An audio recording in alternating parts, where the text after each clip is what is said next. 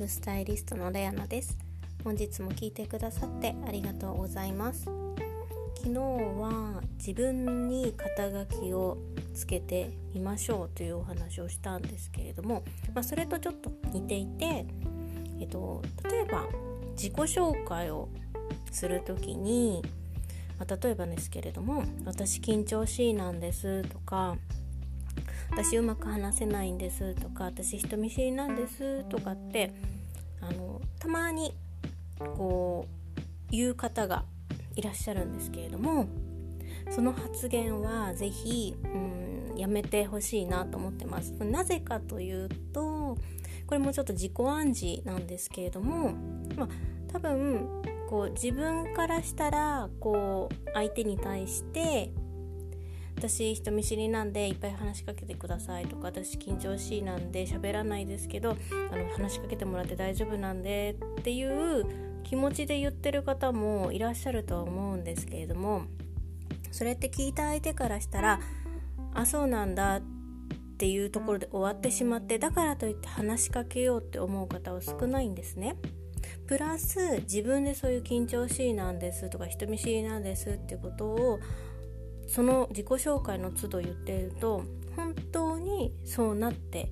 しまうのですごく自分が、うん、損をしてしまうんですね。なので、まあ、例えば自己紹介とかする時にはそういったことは言わないで、まあ、自分はこういう人なんですとかこういう人間ですみたいなことマイナスなところじゃなくてこういうことやってますとかこういうのが好きですとかでそういうのでいいんじゃないかなと思います本当にこう自己暗示ってあのー、見えないのでわからない部分が多いと思うんですけれども言えば言うほどそうなっていってしまうんですね自分が。で言葉の力ってものすごく強くて例えばこう人に対して言う言葉もそうなんですけどもやっぱり自分の発言を聞いてるのっていうのが一番最初に聞くっていうのは自分なんですよね。自分の発言自分の声で発した言葉を自分の耳で聞くとやっぱりそれがどんどん相手に言った言葉だとしても自分に返ってきますしもちろん自分に言った言葉は自分に返ってきます。なので言葉の発この言葉の力っていうのを、常に、まあ、最初はこう意識できないこともあると思うんですけど少し意識しながらあこれは言っていいことなのかなとかこの言葉で、まあ、自分はどう思うか相手はどう思うかもちろんそうなんですけれどもそういうことをちょっと考えながら発言していくとめったなことでこうマイナスの言葉っていうのがなかなか出なくなってきます。もちろん気持ちが落ち込んでしまってこうマイナスの言葉が出ることもあると思うんですけれどもそれはあの後から取り取り消せばいいことなので例えば今日疲れたなって言ってもあでも今日その代わり自分はこれだけ頑張ったから偉いねっていう言葉に切り替えてあげたりとか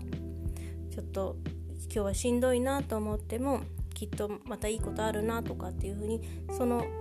マイナスの発言をしたら必ずこう最後に取り消しの意味で上書きしてあげるあのポジティブな言葉だこの先いいことがあるよっていうことを言ってあげるとこう自分が言った言葉っていうのがどんどんどんどんまあいい言葉の方に返っていくので自分の行動とかもいい行動になったりとかポジティブな行動になったりとか相手が自分を見る見方も変わってきます。でやっぱりこう自己否定をする人って結構多いんですね無意識に無意識にマイナスのことをあのお話しする方ってすごい多いのでなんかもったいないなと、まあ、見ながらこう思うことがあるんですけど本当に言葉の力私もこう結構こう何年も前は、まあ、お仕事していてまあ、イラッとした時に結構マイナスの言葉とか結構使ってたりとかあと落ち込んだ時も結構こう究極に下がるとこまで下がったりもちろん下がることはいいんですけどその後復活するのがやっぱり大変だったりするんですよね。でそのためにはやっぱり急激にこう下がりすぎたところで復活する力があればいいんですけどなかなか復活できない時はその底辺にいる時間が長くなっちゃうのでそうするとやっぱりこうモチベーションがずっと下がったままだとやっぱり周りにも影響してきて、まあ、せその職場だったらいい成績がどんどん上がらなくなっちゃうとかあとは自分に対しての目線を気にしすぎて本来の力を発揮できなくなっちゃったりとかあのいいことがなかなかこう本来だったらそんなことないのに自分の力が発揮できないことで周りにまで悪影響を及ぼすことがあるので、まあ、本当に言葉とこう気持ちっていうのは連動してくる部分があるのでそういった意味でも言葉の力あのは大切にしてほしいなと思っています。なのでまあ自分に対して言う言葉もそうですし、まあ、相手にかける言葉ももちろんそうなんですけど相手にかける言葉は結構考えるのでまあそこまで悪い言葉を使うことって少ないかもしれないんですけど自分にかける言葉は結構皆さん厳しめのことを言う方が多いですね。特に頑張り屋さんの女性は。なのでお仕事を頑張る。もちろん